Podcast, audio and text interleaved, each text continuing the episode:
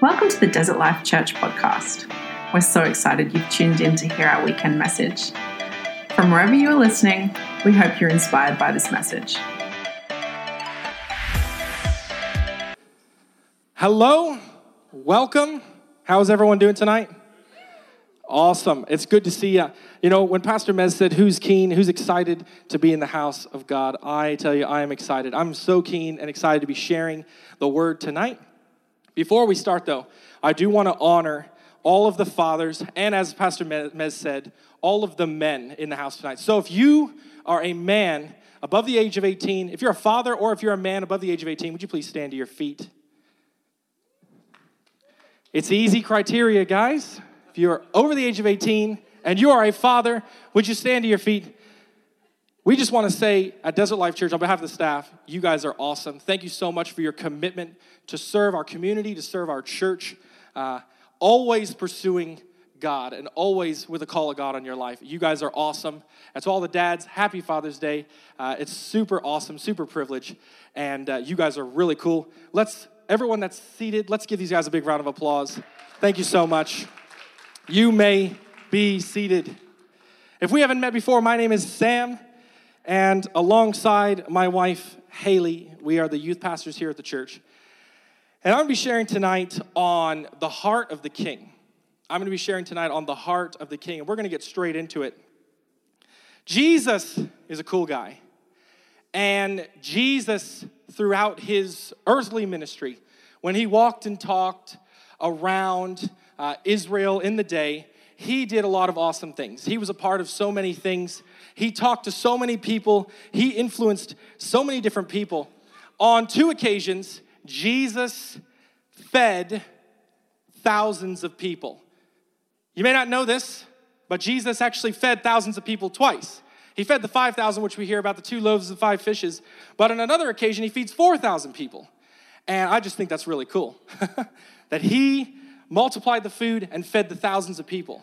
On one occasion, Jesus was in his home, and the Bible says that it was full. There was no room left inside the house, and so people were gathering outside the door, and these guys proceed to jump on top of Jesus' roof vandalize his home, cut a hole in the roof, and drop a guy down in front of Jesus who needed healing. Jesus is walking through towns from town to town as he's preaching, as he's sharing in the synagogues, he's talking to people. And on one occasion, a woman touches him and she's healed of whatever go- is going on in her life. Another occasion, a guy's up in a tree and his life gets transformed by Jesus. And I'm telling you this because Jesus influenced so many different people in his earthly ministry. And there's one occasion, which is perhaps the most famous occasion, in which Jesus speaks to people, he shares a message, and it's become one of the cornerstone of the faith, really, um, the discipleship creeds, if you will, in all of Christian scripture. And it's the Sermon on the Mount. Has anyone heard of it? Jesus is sharing with people, and he's talking about a whole range of different things. He's sharing on things that the people, the Jewish people, did understand because he's taking Old Testament scripture and he's bringing it to these people and sharing it with them. And the Jewish people were quite educated people. They understood uh, the different elements about the Jewish faith and the Old Testament scriptures. And Jesus is beginning to share things to them, scriptures that they understood I was reading this week, I didn't know this, but other than the Psalms and the Proverbs, the most quoted book in the entire Bible by Jesus is the book of Leviticus. Did anybody know that? Most quote, the most quoted Bible, most quoted book in the Bible. Oh my goodness. The most quoted book that Jesus quoted is the book of Leviticus, other than the Psalms and the Proverbs. And so Jesus is talking to these people in the Sermon on the Mount. He's sharing with them around things that they understood because they understood what they believed in and they understood what the law was. The law was very important to them. And he's saying things like, do not worry. Who of you worrying can add an hour to your life? He's saying things like, you are the salt and the light of the world. Let your light shine before men. He's saying things like treat others the way you want to be treated, the golden rule. Jesus is sharing these principles that are found in the Old Testament law and the Old Testament scriptures with the Jewish people. Now, I'm doing this thing at the moment in the YouVersion Bible app. Who has the YouVersion Bible app? It's like the most popular Bible app in the world. They have plans on there, which is super awesome. Plans to do with everything discipleship. Uh, if you're struggling with certain things, there's plans for it. There's leadership plans. There's plans when you're dealing with pain. There's all different kinds of plans. And a friend of mine got me on this plan called the 30 day shred. And what the 30 day shred, I can tell you, it's not a fitness plan. I know you know this by looking at me. It's not a fitness plan. But the 30 day shred is a biblical literacy fitness plan. And what it is, is it's actually, and you call me crazy, it's 30 days reading through the entire Bible. So you read through the Bible in 30 days. I can already tell you, i am not up to date. I keep going back and, and pressing that catch up button. Thank God for that catch up button. Um, but it's a 30 day, read the Bible in 30 days plan. Now, the purpose of the plan is not to sit down, open up the scripture, and to marinate on different verses. The purpose of the plan is not to Although we should seek a revelation from God, it's not to sit there and seek a revelation from God or seek a word from God after reading every verse. The plain and simple point of the plan is to get God's word inside of you. It's to read God's word every single day. And although I'm behind, I'm going to keep going with it because I want to get God's word inside of me so much that when I finish the 30 day plan, I'll start it again. And then once I finish it, then I'll start it again. And then I'll do it a number of times. And, the point of the plan, they explain it at the beginning of the plan. You do it a number of times so that then, once you've read through it two or three times, you then go for like the one year Bible plan.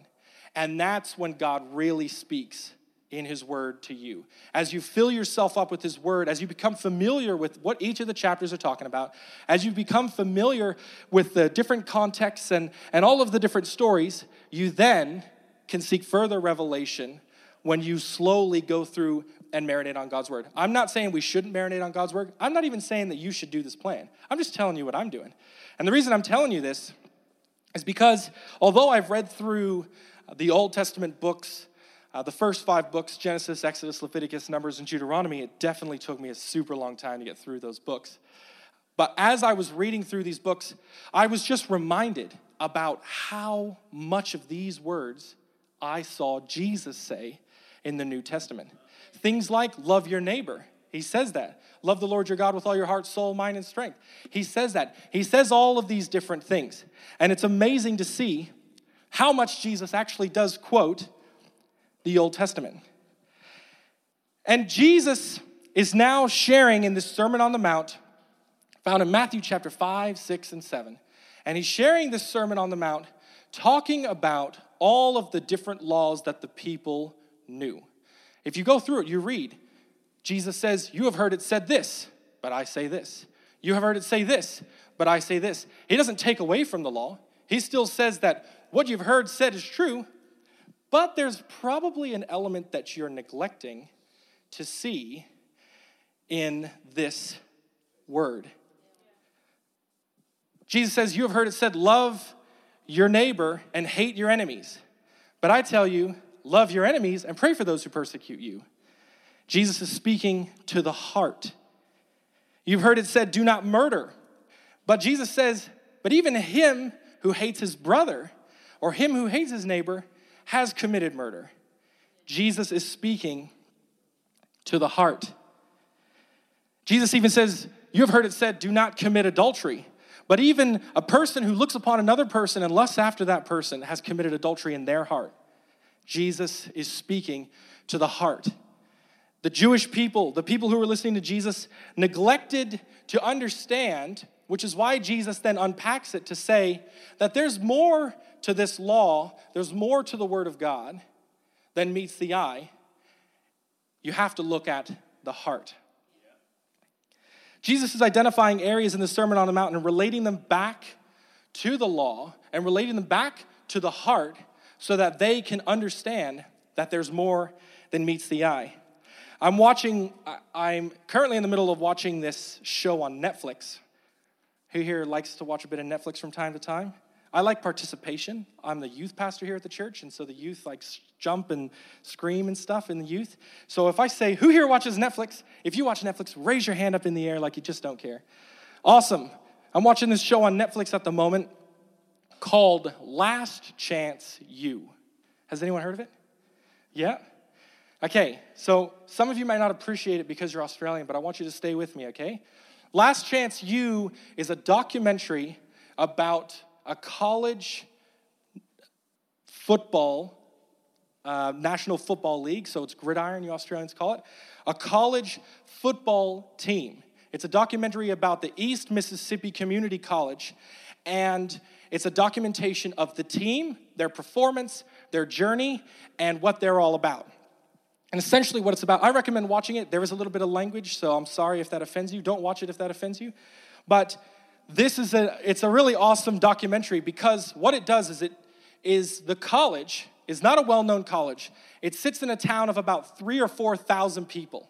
So it's small, but they have a university, a community college that have that have probably 2,000 students, which makes up most of the population of the town.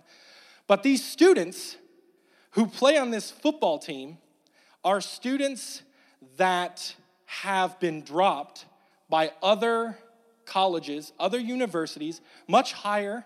Um, the ones that go to Pro League, the ones that the NFL draft out of, much higher level competition. You have this in your sports here too. But these guys who are playing on this NFL team, on this college team, basically, most of them were at a better school, but due to some unforeseen circumstances or, for, or some disciplinary circumstances, they're no longer allowed to play at that school, so they've been brought to East Mississippi Community College. Some of the guys on there were in, had been released from their school because they got arrested on domestic violence charges. Some of them had been involved in drugs and alcohol, binge drinking. Some of them had been involved in uh, other serious issues. Some had been arrested for them, some had just been disciplined or expelled from the school because it's against the school policy. Now, I'm not saying that, that any of that stuff's okay. And the school's not even saying that, and the documentary's not saying that. The school seeks to rehabilitate those, those young men back into the community college, back into the education sphere, and then back into the sport that they love. And it's called Last Chance U because it really is their last chance. There's only so much that you, there's only so many times you can go to college. There's only so many opportunities you have in professional sports. There are people in the room who have had opportunities in professional sports. And it's called Last Chance U. And I just want to stop and say, I'm really grateful that God does not have a last chance you posture towards us. Some of these people have been involved in domestic violence or have been involved with drugs and alcohol and really are on their, their last limbs. They don't have a second chance. It's, it's jail or it's community college for them. And so this college takes them on, and it's a documentation of what the players go through, their games, their practices, their education, and everything. And the really cool thing about Last Chance U is that they come together at the end of every single game, at the end of every single practice, when they sit inside the theater and watch themselves play. That's practice as well. They're trying to correct the mistakes that they made the last game so they can improve. In all of their athletic related times together, when they come together for practices or games. At the end, they all come together like a community, like a family, and they meet, and the coach talks to them. And at the end of the meeting, when the coach is about to dismiss them, the coach says, Touch somebody next to you. And they put their hands on their brother next to them. And then the coach looks to the captain of the team and says, Lead your team. And the captain says these words found in the Sermon on the Mount Our Father in heaven, hallowed be your name. And he goes through and recites the Lord's Prayer together as a team. The whole team comes together. They don't have a choice. They come together and they recite the Lord's Prayer. And I think that is super, super awesome. The Lord's Prayer is an amazing prayer, it's an amazing piece of scripture. It helps us structure our prayers, it helps show us things about God's heart, things that He cares about. And Jesus, in the Sermon on the Mount, is sharing about all of these different things. He's talking about loving your neighbor. He's talking about you shall not commit murder. And this is what murder means. He's identifying all these different heart issues, and then he stops in the middle of his message and changes trajectory to begin to talk about prayer. And he says, I've noticed that some of you are praying a certain way. I've noticed that there's different ways that people are praying in this community, in this Jewish community. Some of you are getting up and saying vain repetitions, repeating things over and over again. There's no heart in that. It's all just reading it off a piece of paper or memorizing it. There's no heart in that. When I was in school, we used to do this prayer where we do the uh, we will, we will rock you. Jesus is a cool dude. Does anybody know what I? We used to do one of those prayers. We always did it before we ate food. And um, I can tell you my heart was not in that prayer. And I did not want to participate in that whatsoever. But Jesus says there's lots of different ways that people are praying. Some of you are praying repetitively, there's no heart in it, it doesn't mean anything. Some of you are getting up on street corners and in the synagogues, in the churches. You're standing up in places where people can see you. And then you're praying these elaborate, incredible prayers that excite people around you and make them think, wow, he can pray. Look at that guy, he can pray. He's and really what they're doing is they're showing off. There's no heart in the prayer. And Jesus says, I'm noticing there's a few different ways you can pray, and so I'm going to set the record straight, and I'm going to introduce heart to prayer. And Jesus starts by saying these words our Father in heaven.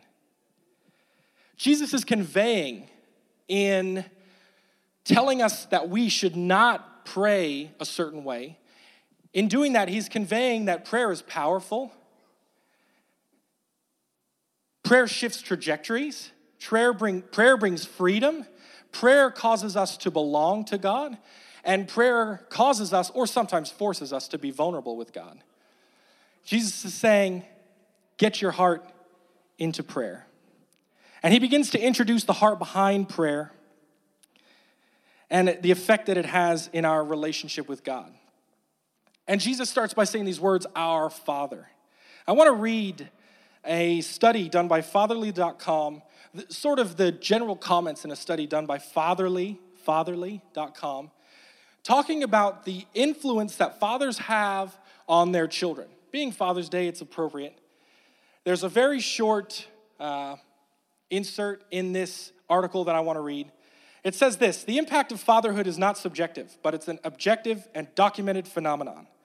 Although motherhood has dominated studies of parenting in the, last, in the past, researchers are learning more about how to be a good father and why that matters every day.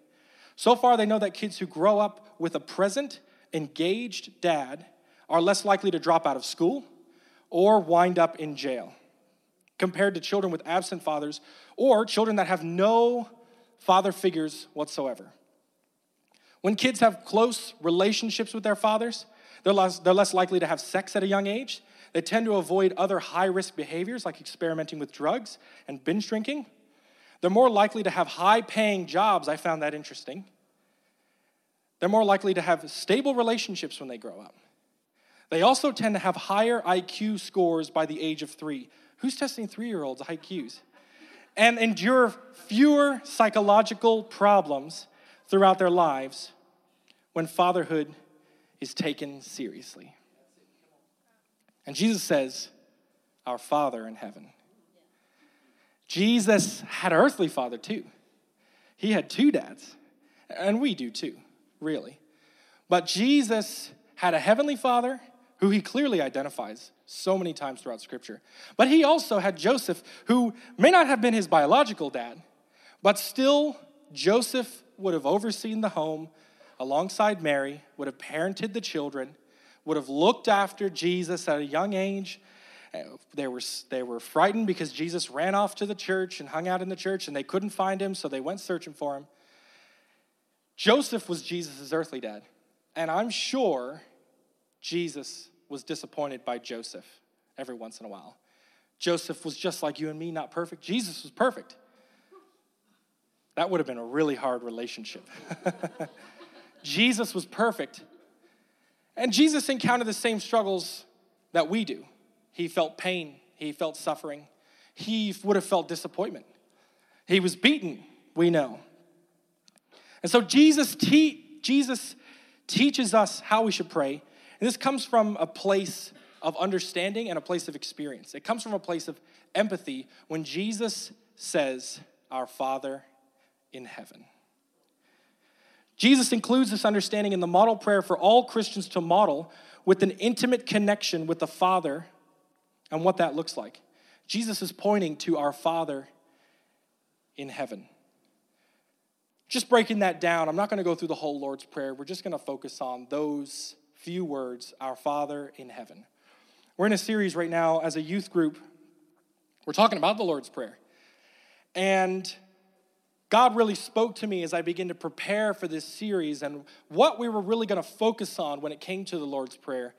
And God really spoke to me in just the first couple of verses when we read, In this manner you should pray, Our Father in heaven, hallowed be your name. Our Father defines relationship. And we know God's our Father. We hear it all the time. When we pray, Father God. We talk about God our Father. We talked about Him today a number of times on Father's Day, recognizing that today is a painful day for some people. And we often say that whatever your relationship looks like with your earthly father, you have a heavenly father who loves you and who looks after you and who cares for you. And that's true. Jesus is saying our Father defines relationship. Our Father means that He is the one that we can be the most intimately connected to over all others. He cares for us He looks after our needs. He wants what's best for us. He loves us so much. And then He says, in heaven. And in heaven, God spoke to me and said, in heaven defines location. And I don't even want to say location, I rather say position. Our Father in heaven, and in heaven is his position.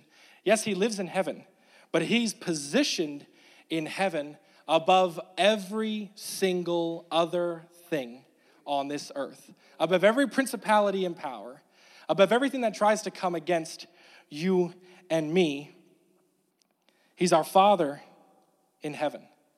A couple of months ago now, my family, Haley and Judah and me, went on a trip to the USA, the US of A, with my dad and the rest of my family, and we traveled right around the United States. Had an awesome time. Thanks for asking. And it was really, really cool. It had been a long time since we'd been back to the States. And I had been to, we went to a place that I don't know if I've ever been there before. I may have when I was little, but I definitely didn't remember it. We went to Washington, D.C. And in Washington, D.C., they have the coolest American history stuff that there is. The Abraham Lincoln Monument, to see good old Honest Abe sitting on the chair. From all those movies, I finally get to see it in, in person, and he's big. He's way bigger than he is in the movies. To see the Washington Monument, to see the Capitol building, to go through the Smithsonian Museum, see all the different things. I love American history above all other, above all the other sort of modern histories. I love American history. And there's one place in particular that I was dying to go. Can you guess where it is? No. The White House. I wanted to go to see Donald Trump's crib. Now, I want to say, regardless of your political opinions and stuff, I don't want to get into any of that. Donald Trump's the president of the United States, and he lives in the White House. And I was really, really keen to go to the White House and do a White House tour. And I jumped online uh, back in June before our trip to try and see if we could get tickets so that our family could go in to the White House and uh, hopefully meet Mr. Trump. But, um, anyways, but we jumped online, and it turns out that at some time ago, they did away with foreign nationals uh, going into the White House for whatever reason. I think it was shortly before we went. Uh, we, were, we were heading to the States. They did away with it for whatever reason. And so Haley and Judah couldn't go in the White House. And of course, I wasn't going to go without them. And um, also, also, it said I was supposed to contact my local member in the USA, and I had no idea what that meant. And I wasn't, I wasn't willing to put in the effort to try and work it out. So we decided not to go. But I hadn't lost hope. I decided to go on Google, type in whitehouse.com, and go to whitehouse.com, and there's a really cool button there called Email President Trump. And so I thought, oh, I'm going to jump on there and I'm going to email Mr. Trump and see if I can beg him to get into the White House with my family. And so I jumped on, this is a true story, I'm not joking with you right now. This is 100% true. This will show you how pathetic I am. I jumped online, went to whitehouse.com, clicked on the email Mr. Trump button, filled out my details, and then I left a message. Something along the lines of I live in Australia, my wife and son are Australian, but I'm American. Please let us in the White House. Um, thank you. And something along those lines. It was much more persuasive than that. And um, I had no hope that if I sent this off, nothing uh, that you know something would come of it. I, I thought nothing's going to happen. At best, some low-level administration person will see it and just put it in the in the deleted box, or put, it'll go straight to spam or something, anyways. And so I send it off and go away, and you would not believe what happened. You would not believe what happened. Nothing happened. I did not get a reply. How rude, how inconsiderate. I'm a patriotic person, both to Australia and America. I think, I think that's allowed. Nothing happened. No reply. President Donald Trump, again, regardless of your political views and opinions, is the leader of the free world. He's, uh, he has influence all over the place with business, with the economy. In fact, his influence really dictates the world's economy because the American dollar dictates quite a few things. And so he's such an influential and powerful man, regardless of how you feel about him. His position is up here. My position's down here. His position's up here. But there's no relationship. And he's not going to answer me. He's not going to reply to me. He's not going to have anything to do with me. But my Father in heaven, his position is I'm going to need a couple people to lift me up and show. His position's up there. And he has a relationship with me. And he has a relationship with us who have chosen to follow him. And he loves each and every one of us and will do so much for us. Unfortunately, he didn't let me in the White House, but he exists in the position as the king of the whole universe. Can I get the keys up on stage, please? He exists in the position as king of the whole universe, dictating everything. The Bible says the rocks will cry out if we don't. I, I haven't heard any rocks crying out for me. I haven't heard any rocks crying out for you guys, but the rocks will cry out to Him. And we can have relationship with Him. Jesus wants us to understand in this Lord's Prayer by saying, Our Father in heaven, that we have an opportunity to be connected to a God who wants us to become his child, to God who wants to be our father, and to a God who is in the highest place in all of the universe, who dictates all things. Matthew chapter 7, it's going to be up on the screens in the NIV. Says these really awesome words. And Jesus says these words just a short while after he finishes talking about the Lord's Prayer. He says, Ask and it will be given to you. Seek and you will find. Knock and the door will be opened to you. For everyone who asks receives, the one who seeks finds, and to the one who knocks the door will be opened. Which of you, if your son asks for bread, will give him a stone? Or if he asks for a fish, will give him a snake? If you then, though you are evil, know how to give good gifts to your children, how much more will your Father in heaven give good gifts to those who asks him. Jesus appeals to the nature of fatherhood in the Lord's Prayer and points us the direction that we need to go, giving us so much confidence to say that no matter what your life looks like now, you have a father who is in heaven. You have a Father who wants to be deeply and intimately connected to you, a Father that you can have all access to. And He's in heaven. He's the most powerful, most influential person to ever exist. Pastor Ben shared in the morning service around the prodigal son and around the story of the son who leaves his home, takes his inheritance, and goes away and spends it up partying. And it brings him down to such a low place that we read in scripture that when he was so poor and, and he had no money left, he was tending to pigs in a pig farm. And he didn't have any money or he didn't even have any food. He looked at the food that the pigs were eating and thought, wow, that looks good. And that is low. I love food, but I'm not going to go there. And in that moment, as the prodigal son is sitting inside the pig pen, tending to the pigs, looking at the food, the prodigal son realizes that there's only one way to go. There's a last chance me situation. God doesn't look at us and say, last chance you. But at some stage in our life, we have to make a decision to follow Him. And the son sitting in the pig pen, who has probably tried to look at other options. Pastor Ben pointed out in the morning service that the father and, this, and the older son were well within their rights to go out and beat up the younger son for what he had done. And so the younger son sitting in the pig pen knows this. I would be looking at all the other options, knowing that I didn't want to get beaten within an inch of my life. And the son realized there is no other option. And Jesus says there's no other option but to go to your Father who is in heaven. Would you stand with me, please? I'm going to talk to three groups of people tonight.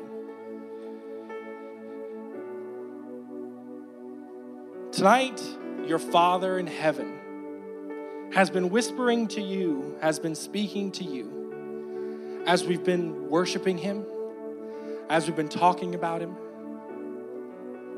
There are people here tonight, maybe you have never been in that relationship with your Father in heaven. Maybe you've never known your Father in heaven, or you've known what that looks like. Maybe you don't know who Jesus is, and maybe you're not sure about this Christian stuff. And I want to say tonight, that you can be sure. And you can know that you're connected to your Father in heaven. No matter what your earthly relationship looks like with your Father, no matter what your circumstances are, God doesn't have a last chance you policy, but He's a God of fifth and sixth and quadrillions chances. He goes on and on and on. And tonight, there may be people in this room who feel like that they're on their quadrillionth chance. And your Father in heaven still wants to connect with you, still wants to know you, still wants to call you his child. And so tonight across this room, if we bow our heads, close our eyes for the privacy of people tonight that God may be speaking to in this place, people who haven't made this decision. If that's you and you're not sure where you stand with God, and you want to make things right, or you want to be sure that you know where you stand with God, you don't have to do anything right now. You don't have to change the way you look or change the way you act. You just need to respond to your Father who is in heaven. And right across this room, I'm the only person looking.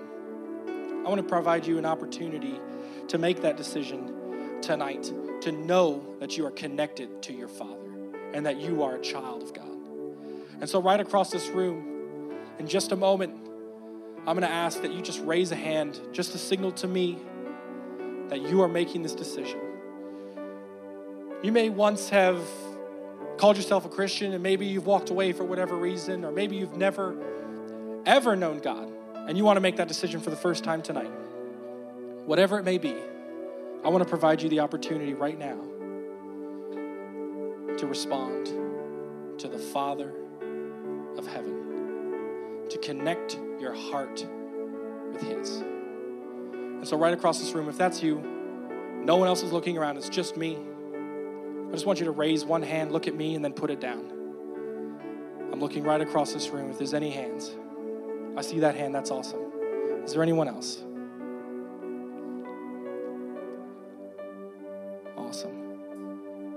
Father, I thank you for each person that's raised their hand here tonight. Father, we ask tonight that you would help us connect deeper with you than ever before. Father, that we would share in your love. That we could call you our Father who sits in the highest place in the universe over every single situation, over every single battle. You sit there and you are in control.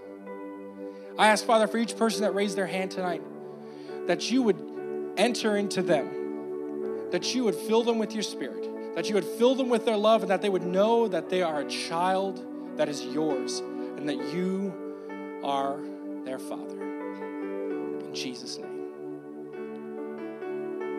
The next group of people I want to speak to tonight are those who maybe find Father's Day a painful day. The truth is, is that there are an infinite amount of combinations in our reality around the relationship or lack of relationship that we have with our fathers.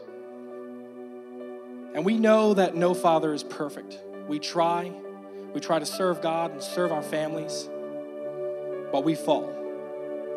And Father's Day may be a painful day for you. Maybe your father's not been present for some time, or maybe you want to be a father tonight. Not tonight, but you want to be a father.